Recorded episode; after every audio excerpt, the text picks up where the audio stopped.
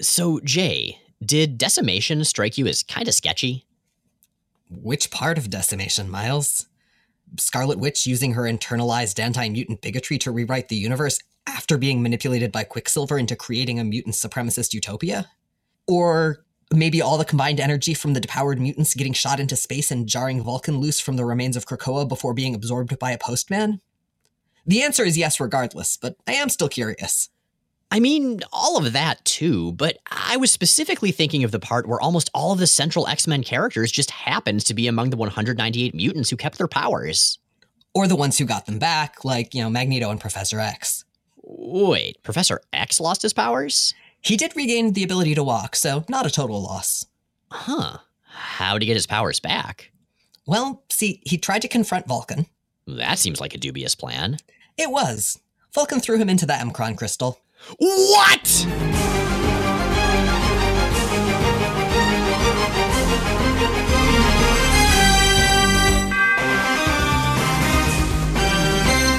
I'm Jay Edidin. And I'm Miles Stokes. And we are here to explain the X Men. Because it's about time someone did. Welcome to episode 236 of Jay and Miles Explain the X Men, where we walk you through the ins, the outs, and the retcons of comics' greatest superhero soap opera.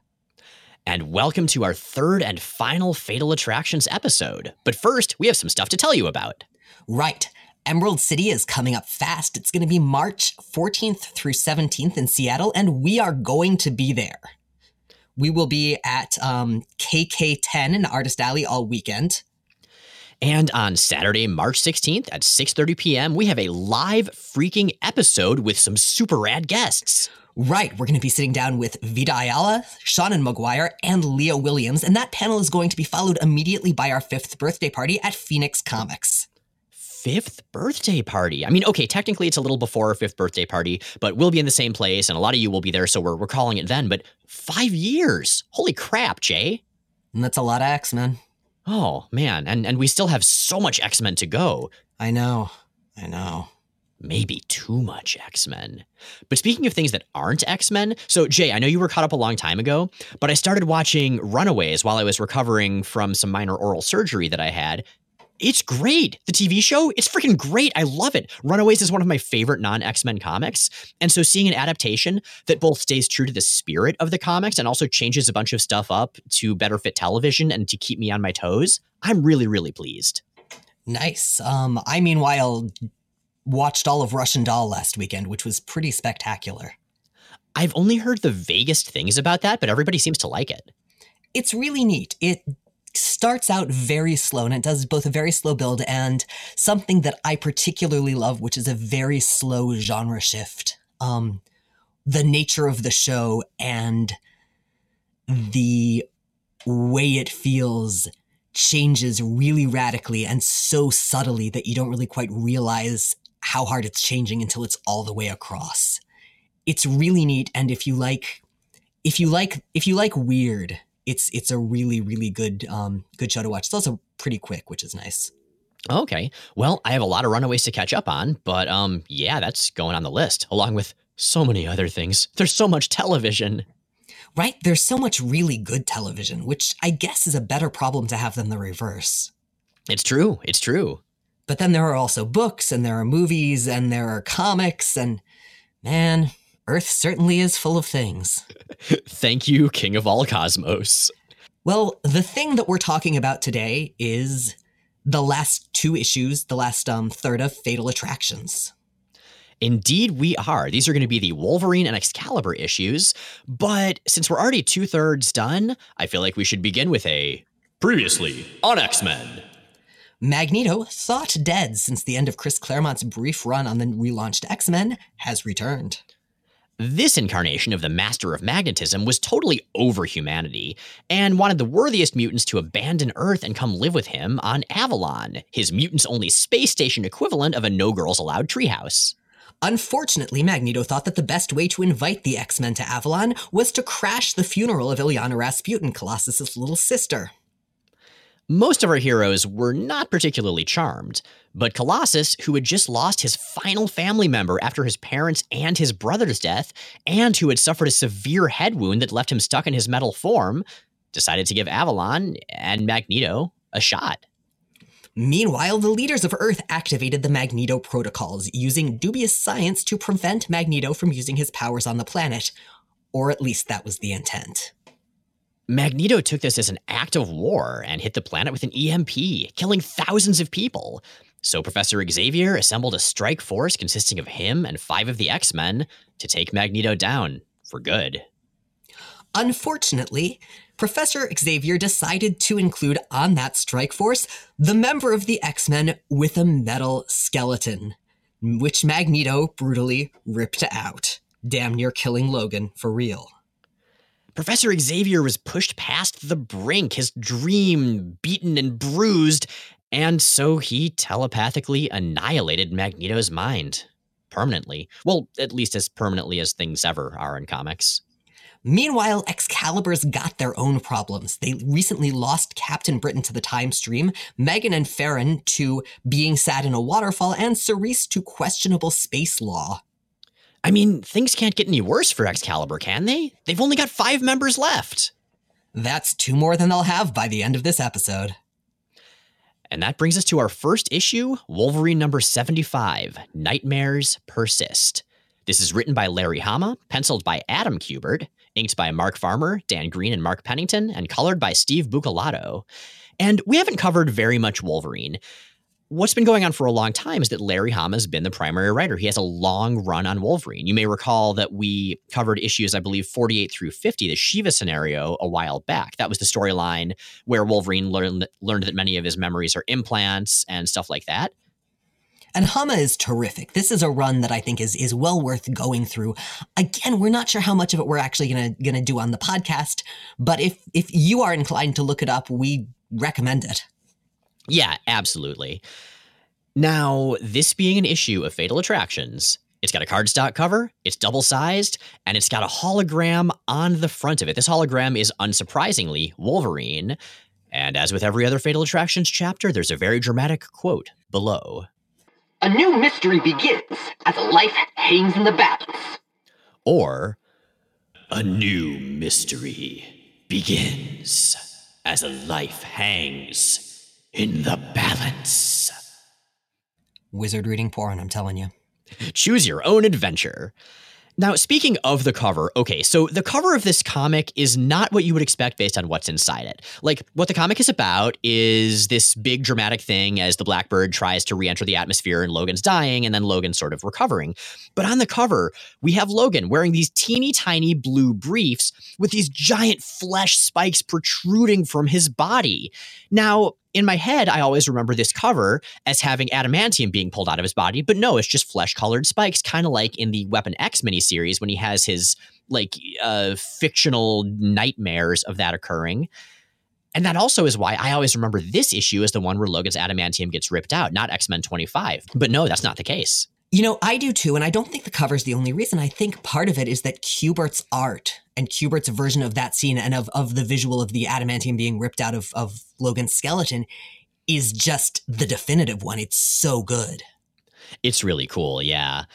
And it showcases Logan's pain, and it's that pain with which we start this issue's narration.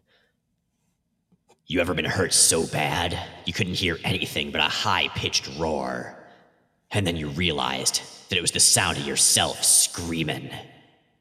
So Logan is in bad, bad shape. Um, he is he is a mess physically. He's in a um some sort of magical special technology medical unit, and Xavier and Jean are trying to uh, stem the psychic trauma that he's experiencing.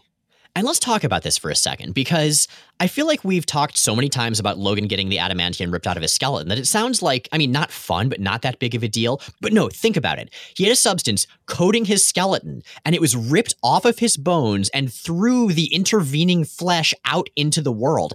His body is like more whole than muscle and fat and skin at this point. And I don't care what kind of healing factor you have, that will fuck you up. You know, there are there are a number of anatomical questions I have related to this. Some of them depend on how the adamantium is attached to a skeleton. Some of them depend on how it's ripped out, whether, for example, it's all pulled out in the same direction. Um, So, for instance, whether all of the adamantium on the backs of his ribs just go straight through his ribs and organs out the front or around and so forth. Anyway, the point is it's awful regardless. Yeah, and this issue does a great job of selling just how severe the physical trauma and the psychological trauma is from having something that overwhelmingly horrible happen to your body. So, Jay, like you said, Professor Xavier and Jean Grey, who were two members of the strike force that went to confront Magneto, use their telepathy to get into Logan's mind to see what they can do to help. And I always love when we get to see the inside of Logan's mind because it's very often depicted as super surreal, but also like appropriately representational. And what we see here is this surreal landscape uh, in the center of which Logan is tied to a tree, wearing his Weapon X gear, and having Sabretooth and Lady Deathstrike just slash him into pieces, just slashing enormous chunks out of him. But in the background, there are like Salvador Dali style melting clocks draped over things, and delirium from Sandman style schools of neon fish just swimming through the air. Like it manages to be a dream sequence, like clearly an imagined scenario, but one that's just so visceral and uncomfortable. I really don't like it when Logan's mind has derivative psychedelia. Like, I, I actually found the melting clocks kind of annoying. Okay, that is perhaps a valid point. Um, my theory is that you know how um Sabretooth beats Logan up on his birthday every year and almost kills him? Yeah. Well, maybe Logan took a trip to like uh, a modern art museum on one of his birthdays to celebrate it, and uh, Sabretooth slashed him into little tiny pieces while he was looking at a Dali piece. Maybe specifically he went to the Dali Museum in St. Petersburg. Um, yes, that one. Oh, is that the one that uh, has a Salvador Dali created holographic image of Alice Cooper with his skull open and his brain visible? It is. Huh. Well, Salvador Dali was a horrible human being, but he sure did make some cool stuff. Yes. Back in, well, I would say meat space, but everything is sort of meat space in this issue. Back in the non psychic world, Bishop and Quicksilver, uh, one member of the uh, strike force and the person who came to rescue them, irrespectively, are trying to pilot the Blackbird, and they're having a hell of a time with re entering the Earth's atmosphere. The Blackbird is capable of going into and out of space, but it's not really designed for it. And with all the electromagnetic stuff going on, it's a bad scene. And one of the things that really, really effectively ramps up the sense of urgency here, really makes it feel high stakes, is how deftly Larry Hama, story wise, evokes the Phoenix saga because for it to survive reentry, Jean is having to telepathically hold the Blackbird together. Yeah, totally. But also just the pacing in general, and credit to Mr. Kubert for this one as well. Like, as we go back and forth from Jean and Xavier going into and out of Logan's mind based on where they're needed most, and Logan just suffering and maybe being pulled away from the mortal coil, and everything going wrong, one thing after another, and Bishop and Quicksilver trying to hold the Blackbird together, and Rogue and Gambit trying to help. Like, it's just it just escalates the tension with every little transition. A lot of the time, those transitions can be distracting. But with this, as you have two parallel scenarios, each getting more and more fucked, like I've read this issue, I don't even know how many times. I loved Fatal Attractions when I was a kid, so probably dozens. And still reading it again and then reading it a second time as I prepared for this episode, which I usually try to do with comics, like I was on the edge of my seat the whole goddamn time, every one of those times one of the things to which comics as a medium are singularly suited is simultaneous action. And that, in this case, allows Hama and Kubert and Company to create just incredibly visually frantic pages that convey that urgency so so well and and in fact you know the characters are are frantic as well and fortunately, um, there's there's the detail. I don't remember. Oh, it's it's Bishop who who grabs Quicksilver and tells him and sticks him in the pilot seat, right, and just says someone has to do this. And Quicksilver realizes after a moment that oh, the reason that that was a really good decision is that literally no one else could manually pilot the Blackbird fast and, and deal with the controls fast enough to do this safely. Right, like with everything going wrong, one thing after another. And one of the things that goes wrong is that as the Blackbird pitches around, Logan's meta unit is just smacked really hard headfirst into a wall. And he. Ouch. Yeah. And he wakes up and we see here what his healing factor is doing it's trying to heal the wounds it's trying to close them up but there's just such continual deterioration from how fucked his body is and it's not working logan's finally encountered something that his healing factor can't really take care of and he thinks he's gonna die. He talks about how he's glad Jean Grey's finally gonna be happy, even if he wishes things had gone differently between them. He asks Professor X to take care of Jubilee, who of course is on the other end of the radio with Moira McTaggart and is panicking hearing all this. Like, and even though we know, of course, Logan's gonna survive, still that tension is is there. So they, they do make it down safely, and again that that same sort of sense of of, of frantic overwhelm um, extends to the the folks at headquarters, Jubilee, who's who's who's you know been been panicking about Logan, and Scott, who who echoes my sentiment that this is really evocative of the first time Jean died. Yeah, and I gotta say, it's also very Scott Summers to have something so horrible happen to Logan and to be like, but what about Jean? Even if I totally understand where he's coming from. Or just, you know, bad flashbacks to that. Although I feel like this is this is also for the for those of you who ship it, this is a bit of a gift. there is that, yeah. Now, back on the Blackbird, as it c- continues to attempt to land, Xavier goes back into Logan's mind because Logan is just slipping away. And what I really appreciate about Kubert's work here is that he sh- completely shifts styles in this scene. Like it looks almost like Jae Lee's work. It's this sort of jagged, ragged, harsh style suddenly. And I also really enjoy Professor Xavier, perhaps excessively poetically describing Logan's mental landscape. Here, the pure line of logic has been intersected by the variable wave of pain. Here, the blind may see with electric eyes and rip with claws of mythic metal. Here is reenacted the personal Ragnarok of a shattered soul, staged with accumulated props and baggage of traumas past. Dude, I would totally listen to this metal album. It would be amazing. I mean, you couldn't really understand the lyrics, like you'd need to know what they are, or maybe find them online or something, but it would sound really cool anyway. Baggage of Traumas Past is, of course, a lesser known, you know, major event. yes. Um, and in this dream, there, of course, is Magneto because he's the source of this trauma. And he rips Logan's skeleton out as one just mass, leaving Logan this sort of boneless husk that Xavier grabs onto before Logan can go into the light where everybody he's ever loved is calling for him. The voices of his loved ones are pulling him. And Xavier tries to pull him back, saying, Logan, it's death. Oh, Charlie, don't you think I know that? Um, but as he's heading into that light, and angelic Illyana um, kisses Logan's forehead and pushes him away back into life. And this part's kind of weird for me because I think Illyana in that role works. Like this whole idea that she's you'd finally gotten past all of the demonic stuff in her life and she's at least at peace. But the fact is, Logan didn't really know Illyana very well. And also, there are so many dead people with whom he has direct emotional connections. Yeah, seriously, there are so many pretty dead ladies in Logan's past.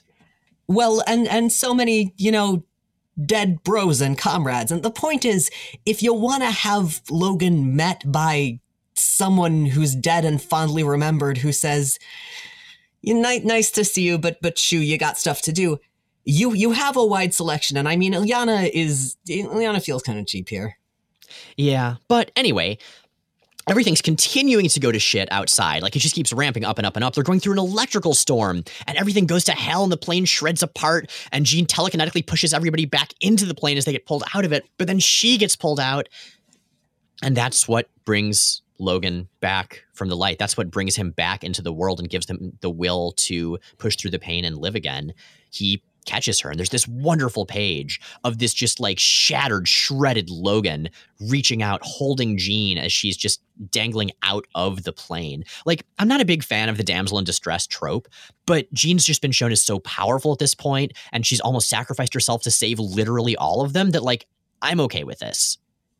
Yeah, it's it's neat and it's cool having what brings Logan back being specifically and i mean I, I know you know the fact that it's Jean is significant but also that it's specifically having the back of a teammate. Because this this is logan and he is he is the guy who was absolutely convinced he would never be a team player that he would never be a part of something that he would never care about the people around him the way that his teammates and the, whoever was running his team at the time wanted him to. And that that's his connection back is is great. You know that it's Jean and its romance is is also a character note, but that it's anyone at all, that it's another person, period, and a teammate feels as significant in its own right. That's a really good. And yeah, I, I completely agree. And speaking of Logan's status on a team, two weeks later, after the plane does finally make it down, Logan heads back into the danger room, even though Moira McTaggart protests, which, I mean, fair enough. And it goes really badly. He's slow and he's scared. And eventually, that anger builds up inside him, that frustration.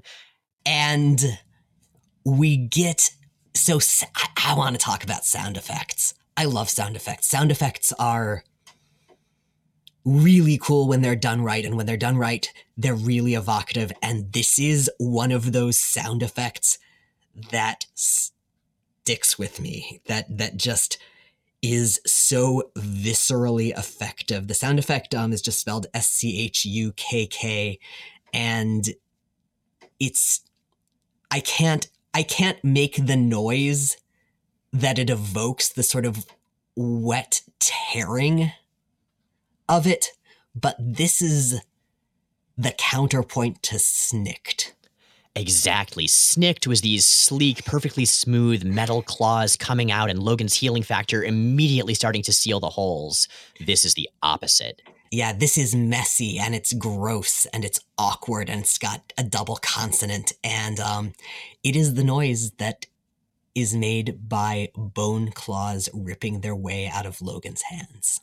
And there's this full page spread of Logan on his knees screaming in agony as these not jagged but not as smooth as the metal ones claws are protruding from his his knuckles and they're just chunks of flesh and spatters of blood everywhere around him. It's fucking gross and it works and it's a hell of a retcon. If you'd like to see a version of this scene that has many many similar components but super doesn't work, it's also technically the end of the the intro to X-Men Origins Wolverine. Only he's like 12. I feel like the if you want to see this scene but it doesn't work, you should watch X-Men Origins Wolverine can be used in so many different contexts. God, yeah. I had a really long conversation about that movie today and um just just just it's it's so bad and I love it so much. Yes and yes. it's just it's so entertaining. Man, some at some point, some convention, some event, I really want to do a watch along with commentary. Oh, that would be so much fun. Yeah. But but we're getting away from the important thing, which is giant goddamn retcon about Logan. Before it was like confirmed in multiple places that his claws were mechanical. They were added by the Weapon X project. They weren't part of his mutant power. And here that turns out not to be the case. They were always there, and the metal just bonded to them in the Weapon X project, just like it bonded to the rest of his skeleton. And what I really appreciate about this, one, I think it's just a really cool concept. But two, it works with one of the strange little bits of the Weapon X story where they talked about how, for some reason, they couldn't understand the adamantium in its liquid form was pooling in Wolverine's hands and wrists. And we just assumed that, oh, it went wrong and that's why he got claws. But no, apparently, if this is the new continuity, if we're going to accept this retcon, it completely fits. There were claws that they couldn't see for whatever goddamn reason, and the metal bonded to them. And I love that it's really weird that they couldn't see them. They would definitely have shown up on x rays. I think we were shown on multiple occasions during the Weapon X storyline that those were not good scientists. They were smart, but they were not wise. They missed some important things, including apparently this. I'm I'm imagining them just sort of trying to overlay a game of operation. oh man. And now I'm just imagining Logan referring to Professor X as Charlie Horse. That doesn't make sense, but it's still in my head that that really doesn't make sense. Um, so we've got that detail, and that, in a lot of ways, is the transition to the scene that sort of feels like the first day of the rest of Logan's life. Yeah, he's sitting under a tree with Jubilee, who's yammering on about Moira being a dork. I actually really like the way that Larry Hama writes Jubilee. She's such oh, a 13 year old. And there's this nice trio of panels of the two of them reflected upside down in the water nearby, and then it's sort of broken by ripples as Jubilee tosses um, a piece of popcorn into it. Like, this is a good way to take a talking heads scene where it's just two people talking and it could be visually boring, and to keep it really interesting and engaging. Like, I'm more and more impressed with Kubert's art in this. Like, I like his brother's art too, but goddamn, this is just great. Yeah, this is terrific. And it's the other cool thing about using the water and using the re- uh, upside down water reflections is you get a scene of two characters where you can see them, but where you also get the character's eye view. Yeah, no, that's very true as well. And Jubilee doesn't want to get put anything on Wolverine's mind, but she's Jubilee, so she can't stay quiet about anything for very long. And she talks about something that actually happened recently in the Wolverine series about how her powers are evolving and getting a lot more powerful and dangerous ever since she met her parents' killers. Long story, but suffice to say, yeah, she met them. Now her powers are better, character evolution, etc. And Wolverine, meanwhile, is is chucking his claws in and out, trying to figure out why he never knew they were there pre-Weapon X. And there's there's a lovely panel of a butterfly perching on the tip of one, which, along with a much later scene in Generation X, establishes one of the weirder off points of continuity, which is that the Xavier School is populated by butterflies attracted to pointy things. I mean, I'll buy that. Oh, here's my retcon for that. Years later, we're gonna we're gonna find out that it was this one mutant the entire time, and they were um, stuck in a butterfly form due to their mutation, and for some reason they could only become human if they stayed on a pointy thing for long enough. But like Wolverine and Penance and everybody keep moving around too much, so they can't do it. Oh, see, I like the idea that there are just mutant butterflies, and because butterflies go through generations so much more quickly, eventually the ones that survived were the ones who were fine with like really sharp stuff. that actually makes sense. There are many sharp things at the Xavier School. Right, so he's just got the world's most durable butterflies in the garden. Very nice. They've gotten through multiple explosions. They've just these these are just unkillable butterflies. Oh man, in our Earth, it's going to be the cockroaches that survive the apocalypse. In the 616, it'll be those butterflies. Well, those butterflies and Gambit. Those butterflies and Gambit, yes. Now, Jubilee is also worried about the durability of nearby organisms, as Logan is clearly painfully and bloodily popping his claws out. How can your hands heal if you keep. I pop them out a few times a day now. Keeps the channel open, like pierced ears. So it stopped hurting? Nope. Kind of reminds me of that amazing early scene from the first X Men movie where Logan talks about how it hurts every time. It's just it's just a really nice Logan bit right there, just that single monosyllable. And Logan is is giving Jubilee one of his one of his signature, yeah, old man wisdom talks. Specifically, he's talking about how Xavier helped him when he was just a hungry animal, helped helped him feel at home in Salem Center, and that Jubilee should stick with Xavier, with the implication that Logan isn't going to be around. All us motherless children wandering through the storm. And all of a sudden, there's a light in a window and somebody to take us in and close the door against the wind. Old Charlie Xavier. And indeed, Logan is heading out. And the last few pages of the issue are overlaid with his letter to Jubilee, one of a whole stack of letters that he, he left for the other X Men. He talks about, in his surprisingly good penmanship, how he's a liability now and he needs to go off on his own, how he needs to hang up his pinstripes before they send him to the minor leagues. But that Jubilee is one of the strongest people that he's ever met and one of the brightest lights, and that she should hold on to her wonder and that he'll always miss her. It's actually it's a really emotional scene. He leaves her his cowboy hat, which is really sweet.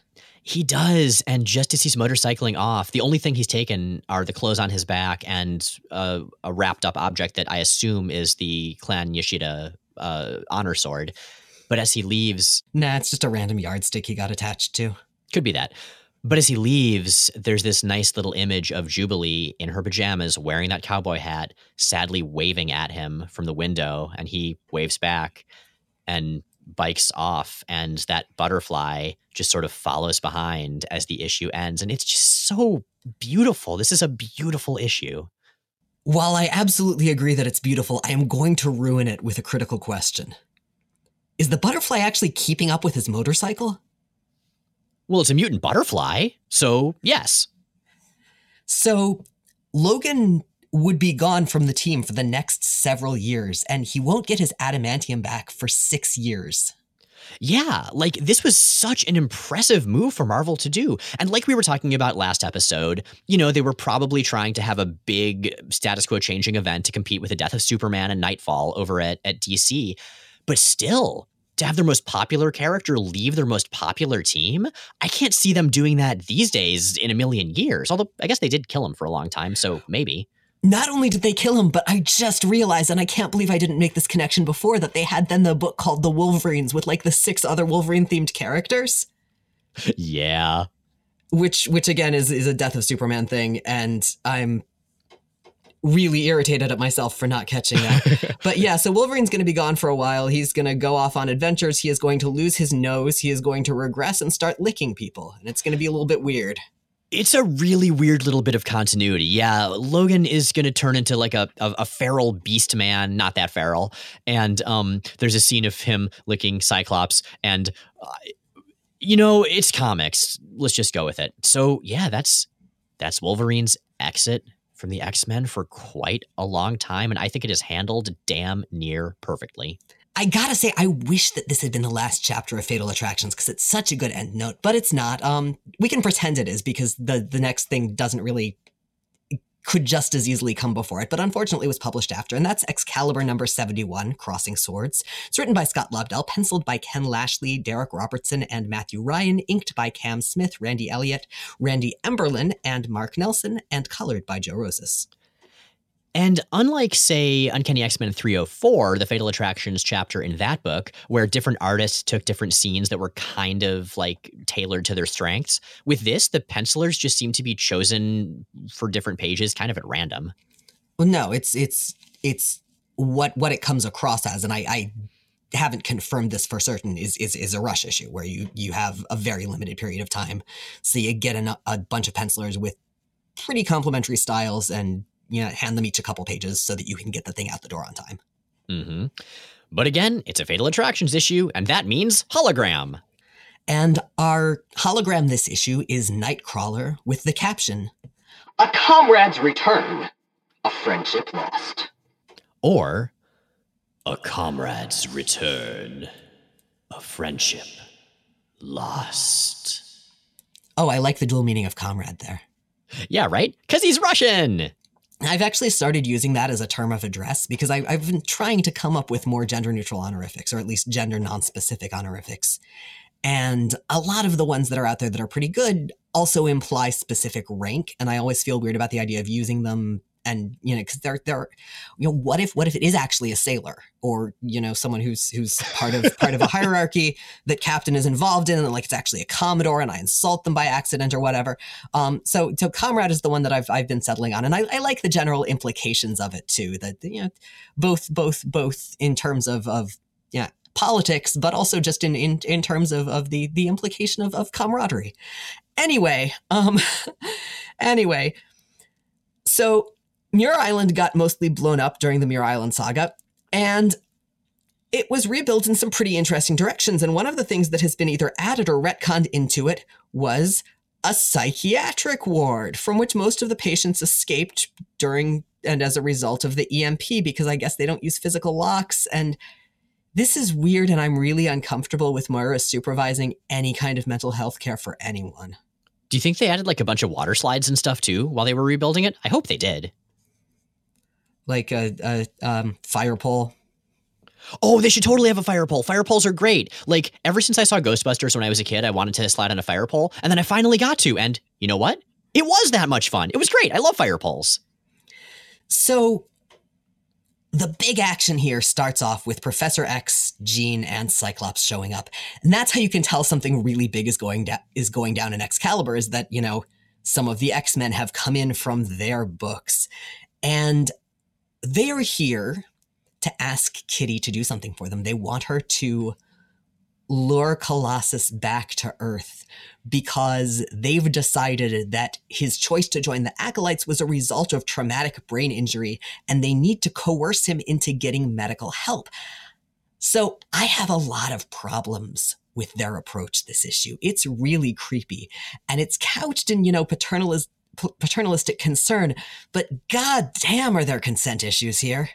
Sure are. And, you know, apparently they think he's incapable of seeing things straight because the executioner hit him with like a Shi'ar something or other lance way back in that Uncanny X Men annual or whatever. That, of course, is why he's been stuck in his metal form throughout Illyana's death and Fatal Attraction so far. But uh, yeah, I mean, the implication is that Xavier is sure that no, none of the X Men would ever join Magneto and the Acolytes under any circumstances. So, of course, it has to be because of a traumatic brain injury or whatever. Professor Xavier is a jerk. Sometimes. And he is entirely dismissive of, of Kitty's doubts. For the moment, I need you, Catherine. First and foremost, to stop carrying on like a spoiled child who clamps her hands over her ears when she doesn't wish to hear something. Uh uh Professor. We've had this conversation once too often when I was still a minor living at the mansion. The whole stern but benevolent patriarch riff isn't going to work anymore. You have a case to make, make it as an adult, one on one. And this is interesting because Kitty says, when I was still a minor. Now, she turned 15 back in Excalibur number 24, 50 issues ago almost, sure, but like in universe time, that's not that long. Yeah, um, I think we've talked before about Warren Ellis thinking she was much older when when he was writing the book, but I guess that slide started with with Lobdell here. I think so, yeah. But honestly, I kind of like it. I mean, with Jubilee being around, with X Force being around, I like the idea that Kitty is now an adult, even if she is a young one. Maybe it doesn't make that much sense continuity wise, but I think it really fits her character's journey. I feel like the fact that she was forced to participate in the decisions she was forced to participate in during Illyana's death, at the very least, have earned her the right to be treated as an adult in this. And that's not the only reason she resents Xavier here. She also mentions that he didn't really seem to care when he came back from space that her, Kurt, and Rachel had all left the X Men and had been gone for a long time. And fair enough, that's barely been addressed. Well, you know, if if if he could have managed to figure out how to work a telephone, it might have been different, but. Now, now, now, in the Marvel Universe, specifically the X corner of the Marvel Universe, communicating with anybody using something as direct as a phone is unthinkable. So, this is part of what bugs me, and this is this is again part of the problem because the ethical way to handle this would be to contact Colossus and say, we are concerned that you are suffering from the effects of a traumatic brain injury. We have the means to treat it here. Will you let us do so and be transparent about that? Because he's an adult. He has the right to refuse medical care, and they don't give him that option, and it is fucked up. Although this is Professor Xavier, I kind of feel like if he called up uh, Avalon, he would instead just say, Pyotr Rasputin, give yourself 50 demerits. Oh God, yeah. I, I mean, I'm I'm sure that there was that conversation somewhere somewhere off the page. What he instead does is have Kitty call up Avalon and tell Colossus that she wants to join him there and see if he can come get her. And we'll get right back to that. But in the meantime, we have a rather odd subplot involving, of all people, Cable. Cable is trying to hunt down the acolytes on account of Magneto having generally screwed him up pretty bad, but not as bad as Wolverine. Also, Cable is fine now somehow. I mean, I guess it's easier to just like rebuild your robot parts than it is to cram metal back inside your skeleton. Yeah, but like they got ripped out. They were they were attached to other parts of him and they are parts of his body. It's not just that he has cybernetic implants and limbs. Like he has techno-organic limbs because of the virus, but they're they're part of his body. That's established soon yeah. after this pretty firmly in the adventures of Cyclops and Phoenix. Yeah, but this is Cable. I mean, he gets in like weekly bar fights and a meat grinder. I kind of feel like he's gotten very, very good at reassembling himself after severe structural damage. Who builds a bar in a meat grinder? I don't know. It's Apocalypse's dark future. Somebody. I'm pretty sure the meat grinder is, is na- the name of at least one really divey hookup bar. But anyway. God, you're totally right. I, um, I don't um, want to go there. You'd catch something. Although actually this this remind the, the grinder part of this remi- and and cable remind remind me um that I found the most amazing Tumblr today when I was clicking around. It's called Ask Strife. Oh yeah, you sent me a link. It's so good. Yeah, um it's it's fantastic. It is um it's it's it contains a, adult content text wise, so you know your mileage may vary. Um, I was definitely shrieking with laughter while reading it. I'll link to it in the as mentioned. You do you, creator of AskStrife.tumblr.com. If you're a listener, good work. Thank you. You are a gift to the universe. A snarky, petulant, metal covered gift. Speaking of snarky metal covered gifts, oh my god, thank you for that segue.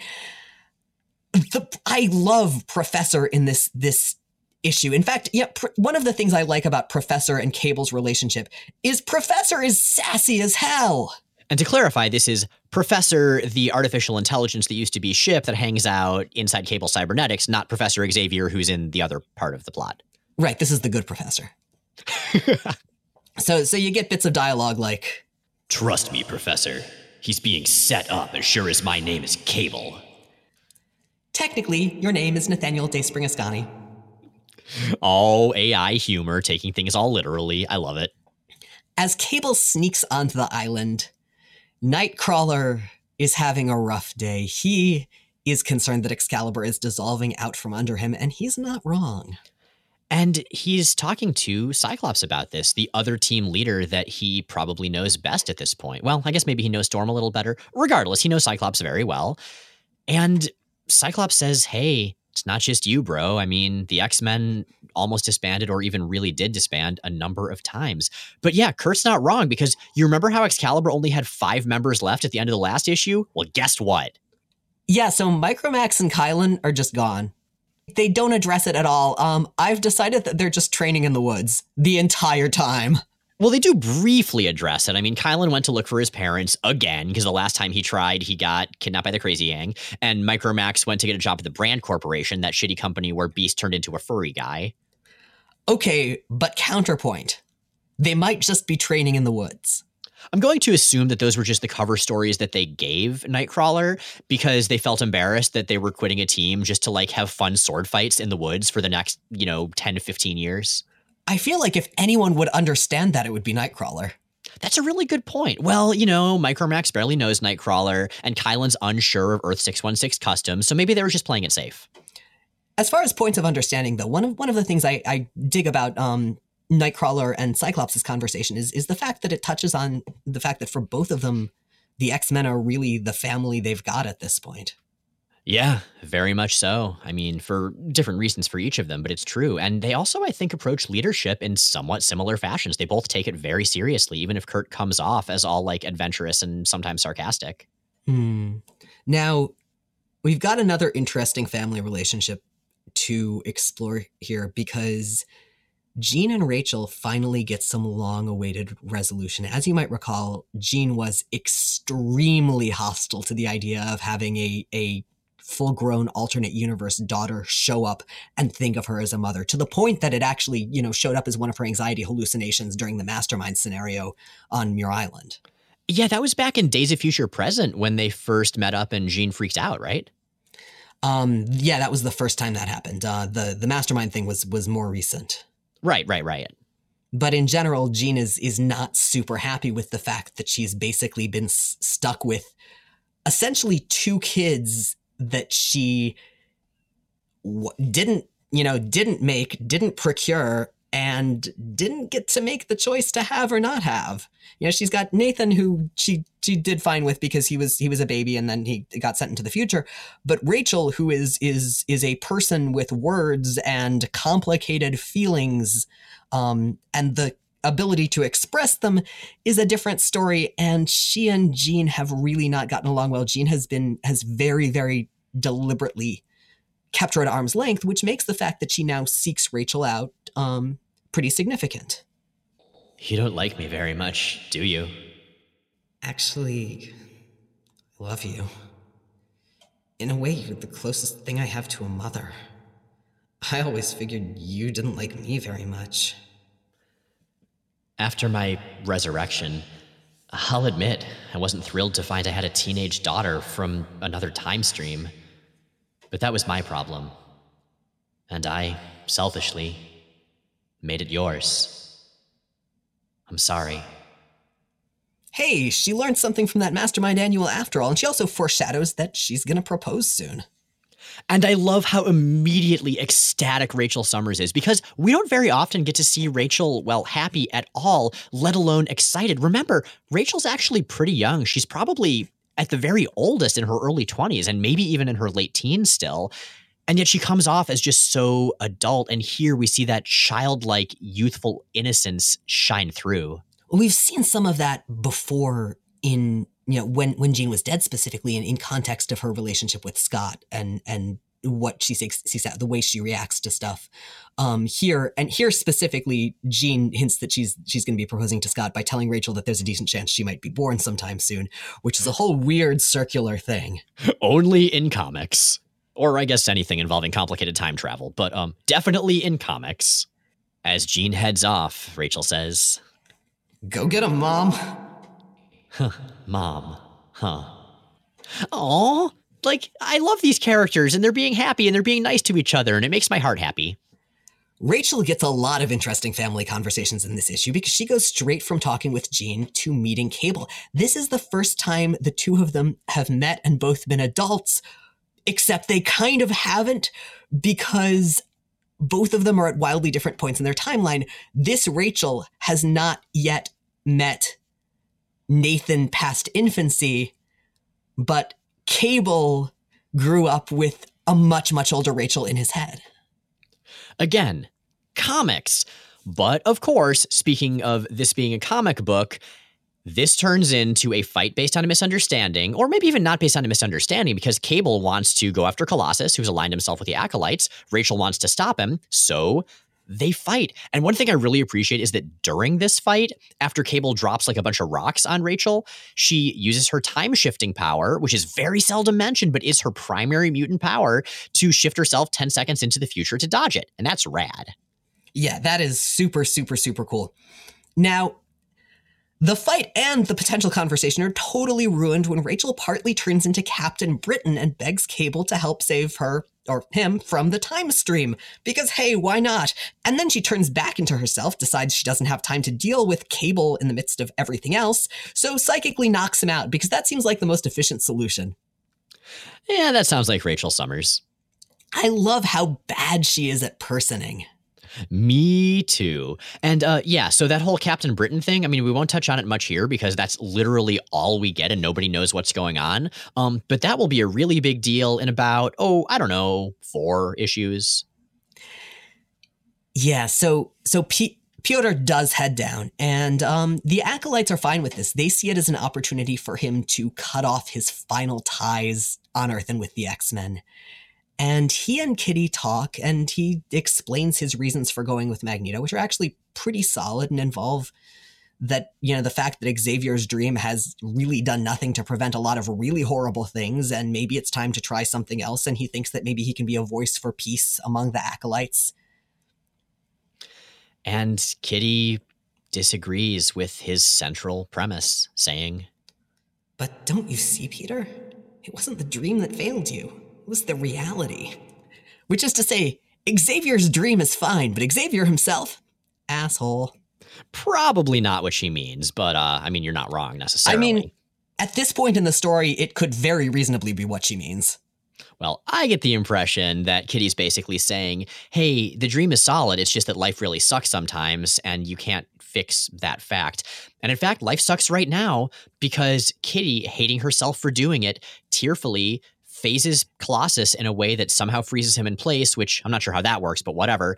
And the X Men restrain him. And he is, I think, more sad than angry because the one person he trusted most in the world just straight up betrayed him. And he's very specifically protesting this very explicitly. And they keep going anyway. And again, this this issue really, really bothers me. And to her fictional credit, uh, Kitty is pretty upset about it too. Saying, there you go, Professor. Now will you be handing me my 30 pieces of silver or depositing it directly in my account? Well, the acolytes are pretty pissed off too because this was not the deal, and a few of them show up to pick up Colossus, namely Amelia Vogt, Unuscione, and Katu. So, for a brief recap of who these folks are, uh, Amelia Vogt is Professor Xavier's ex flame. She can turn herself and surrounding matter into mist and also teleport somehow through that. Unuscione is has a psionic exoskeleton and bioelectric charges, which is to say the 90s generic energy powers pack. And Katu is mostly notable for once having had his arms ripped off by Omega Red. Hooray! Well, the various heroes, during a moment of calm before everything goes to shit, do manage to combine their mutant powers, including Cyclops' optic blast as a scalpel, which is pretty cool, to cure Colossus's head wound, enabling him to turn back into flesh. And this is surprising because he changes physically, but his entire seeming, his entire manner, his entire affect changes as well. Yeah, um, part of why he didn't want to turn back into flesh um, is because with that come hella feelings. This is something we're going to see again a couple times with him, specifically when Kitty appears to be dead much, much later during the Whedon run. And it's also something we're going to see with, interestingly enough, another character whose powers echo his, Emma Frost, um, which is, is doubly interesting considering that Morrison put her on the team and gave her that secondary mu- mutation specifically as a stand in for Colossus. But there is one important distinction. With Emma, when she goes into her diamond form, her emotions literally turn off. And I get the strong impression that with Colossus, his emotions are right where they were. It just is sort of almost a, a symbolic gesture, a symbolic rejection of feeling. I don't think he's actually turning his feelings off. He's just giving him permission to run away from them when he stays in his metal form for long periods of time.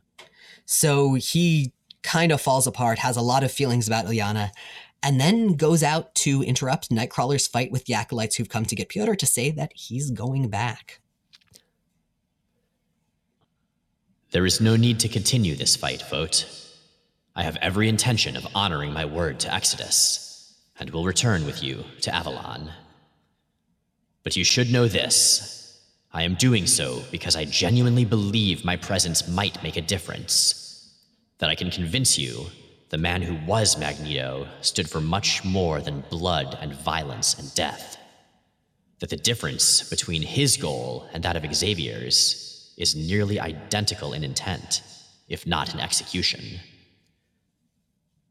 Goodbye, Gospodin Xavier.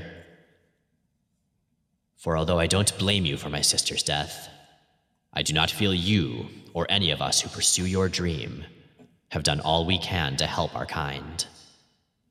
When you found me, I was an atheist, raised to serve the state. For better or for worse, you made me believe in something, and I can never return to my belief in nothing. For that, at least, I will always be grateful. He's never going to put another marmot in a bathtub. that reference took me a second to catch, but I like that. I it actually makes me a little more okay with Colossus's general modern portrayal as weirdly enough a Christian because he was very specifically an atheist when he joined the X-Men but you know it kind of follows that that he was a he would be a person who would really glom onto the concept of belief after meeting Professor Xavier and having his entire life change. So yeah I mean obviously God isn't mentioned here but I really do buy the idea that Colossus has been transformed almost against his will into a believer Finally, once Colossus is gone, Kitty, Nightcrawler, and Rachel tell Xavier about their plans for a new Excalibur. They want to do something that the the none of the other X teams are really accomplishing right now. They want to do more than just crisis management, to catch the stuff that falls through the cracks of the other teams, and to try to basically make a positive difference, not just respond to to crises and problems. As Nightcrawler says, it falls to us to cut a swath of tolerance and understanding through the blanket of ignorance and fear that often separates our two races. It's a good plan, but it's also not really going to happen. Yeah, Excalibur, honestly, for the remainder of its run, I think is going to be a book in search of a concept. It's got a great collection of characters. It's got some pretty good creative teams here and there, but I don't think it ever really knows what it wants to be again. Yeah, and this this idea of of being the X team who's who's proactive is one that we're going to see on and off again throughout over, over the years and it's never really going to stick which is a shame because it's a really interesting concept. Honestly i think the team that's accomplished it best so far is probably the champions. You know? That's actually a really good point. You're referring of course to the modern champions like with ms marvel yeah, and everybody? yeah not not like not not not angel yeah not angel what has he ever done right sorry He's just flown into windows and like, you know, clamped his claws on tree branches close to the trunk so he doesn't get blown off in bad weather. I mean, what he's done right is exactly what Hawks have done right. Exactly. Precisely. So this story, it ends with this new declaration of intent, and it also ends with a big splash page of the three remaining members of Excalibur, Nightcrawler, Shadowcat, and Phoenix, posing all dramatically two of them in new costumes. Nightcrawler's back to his traditional costume after a brief flirtation with the one he got in space. Kitty Pryde, however, is wearing a costume that's a sort of higher tech, more 90s variation on the X Men yellow and black or yellow and blue training uniform. And she's going to have a version of that costume basically for the rest of her history up until the present day. It's kind of a shame because man that blue excalibur costume was pretty much the only one she's had that really had its own visual identity and wasn't terrible. What i really wish is that she'd stuck with the one from true friends but yeah that was great that that flight jacket and stuff totally yeah, yeah. i mean I'm a little more okay with it. Like, I love Kitty Pryde's blue costume, like her Shadowcat costume. It's my favorite mm. costume that she's ever had. But I do feel like her character evolution makes her wearing something that feels that fanciful feel a little off. So I can understand wanting to make a change. Yeah, she very much strikes me in this regard as the kid who was very, very into fashion and dress up as a kid and hit the point at as at, at adulthood where they just wore sweatpants nonstop for about five straight years because they just decided they were done with that and they were tired of it and just went totally utilitarian. Wait, Jay, I just realized something. Kitty Pryde got a new costume. Everyone should take a drink. But specifically, they should take like the first drink that they drank the first time they drank. Oh yeah, yeah, yeah, exactly that. Uh, unless that was like I don't know, like terrible watery American beer or something. Don't don't have that. Or or vodka and milk. Okay, so I was at a sleepover at my house when I was a kid. My friends decided we were going to raid the liquor cabinet and like mix stuff together, but we had no idea what we were doing. Okay, I would like to state for the record that I was at I was I was at the sleepover and I tried to stop them. I tried to explain why this was a bad idea because I actually knew what the difference between liquors were because you know I had parents who told me stuff which was cool, but I also was a nerd. And um, they decided they wanted to make white Russians. And they were like, well, there's vodka, Kahlua, and cream. We don't have Kahlua, but we've got vodka and milk. That's going to be almost the same, right? It um wasn't. Yeah, some of you didn't drink in high school because of ethics. I didn't drink in high school because, ugh. I tried to drink in high school, it just went terribly. anyway, the point is Kitty Pryde's got a new costume, and that is great. And uh, now we're we're back to a core concept for a character we haven't seen in years. As much as I love that blue costume that stuck around forever, we also see Rachel Summers Phoenix in a blue and yellow variant of the Phoenix costume which it turns out was a coloring error. She's going to be back in the red and yellow by the next issue, but I got to say it looks pretty cool. Yeah, I mean it's it's good for now. Um you know what else is cool? Our listeners are really cool and some of them have questions. Devin asks via email, I noticed that while Lobdell wrapped up a lot of dangling plot threads for Davis, Warwolves, Nightcrawler's powers, etc., I don't think he touched Kitty's powers. However, in Alan Davis's run, her powers seemed back to their pre-mutant massacre mode. Granted, I'm not a Kitty Pryde expert, hence me asking the question, so I'm not sure what happened in the interim. But then I remember her powers acting more uncontrollable during God Loves Man Kills 2, aka when Claremont was back. So my question basically was if Kitty's powers slash the mutant massacre's effects on them are in that nebulous does a does the writer remember it status? If they were tacitly fixed until Claremont retconned it, or if there was ever an official fix to them. As far as I can tell, Kitty gradually recovered over the several years after the mutant massacre, um, partly through deliberate work and effort and partly just through recovery. Um, her powers have been varyingly controllable over the years. What her default state was, whether it was phased or solid, has has varied and been slightly less consistent ever since the mutant massacre than it was before, um, based on a combination of external factors and, and her state of mind at the time. Yeah, I remember there being mentions here and there in Excalibur before this of Kitty working on regaining control bit by bit of not being default faced all the time. But I don't think there was any one big turning point. And having searched Google and our various resources and the text of our own episode notes uh, for a while this afternoon, that, that didn't turn anything specific up. So yeah, I think you're right. I think it's just sort of whatever the writer decides. Avril asks on Twitter Jay and Miles, what would your powers be under the Victor Von Doom paradox? Now, um, as a reminder to those of you who who have forgotten or didn't listen, that's that's that's when people's names directly inform or reflect their powers. Etymological destiny. Right. So, what do you think, Miles? You've I feel like you've got a lot more going for you here than I do. Right, miles Stokes. Okay, so we have a unit of distance, and then we have a term for either empowering a fire or being excited. Now, if we're talking like superhero comic style powers, I'm going to say let's take miles as being miles per hour, which is to say speed instead of distance. You know, you could get both and basically have a power that was essentially seven league boots. You could, but but what I ended up with was that the more excited I get, the faster I can go, which I feel like for me actually kind of makes a lot of sense. Oh, cool. And that actually incorporates your first and last name. Exactly. Or, like, maybe for a more combaty power, I could speed up the motion of electrons so as to create friction and stoke some sort of like electricity or heat in a target. I feel like that's a reach, so maybe let's just go with the thing where I get really excited and then I get fast. So my my name, or at least the name my my original name, doesn't include any any any you know common nouns or any any any words that would imply powers, but as a result of that, specifically my last name does come with an occasionally useful power in real life. And that is being related to every single other person with the surname Edidin within about three, uh, two or three generations um, because it is a name that has been through so many different translations that it's unique to one family. That said, when you say your full name, it does kind of remind me of Wolverine, comma, killing, you know, J, comma, Edidin, like editing, which is a thing that you do. But the thing is, that's phonetic. That's not the word, and it falls apart if it's written down, which is an important component of the Victor Von Doom paradox because it's comics based. That is a very good point.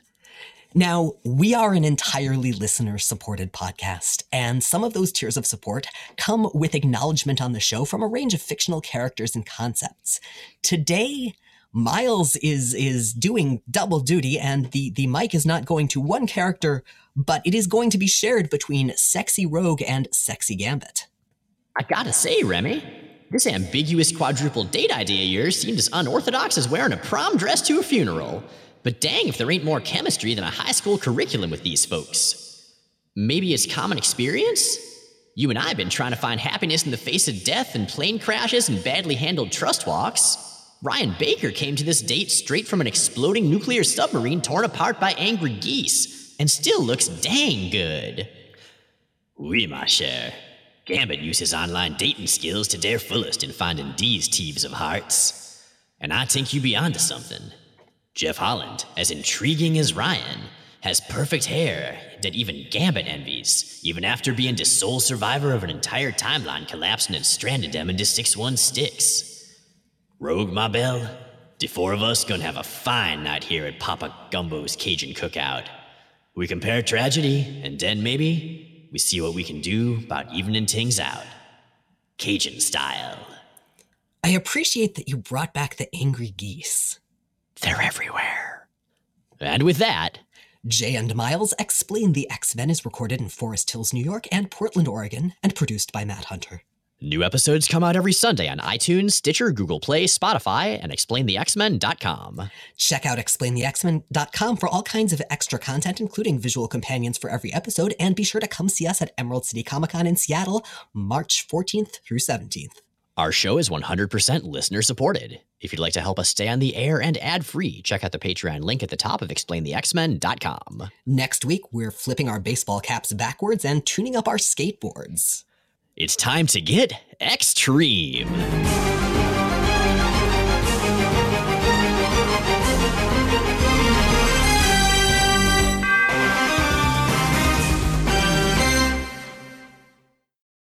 Yeah, oh god, I just spit all over my computer screen make, make weird noises. Cable, you jerk. Look what you made Jay yeah. Now, if you decide to use a tag, that might not be a terrible one. anyway,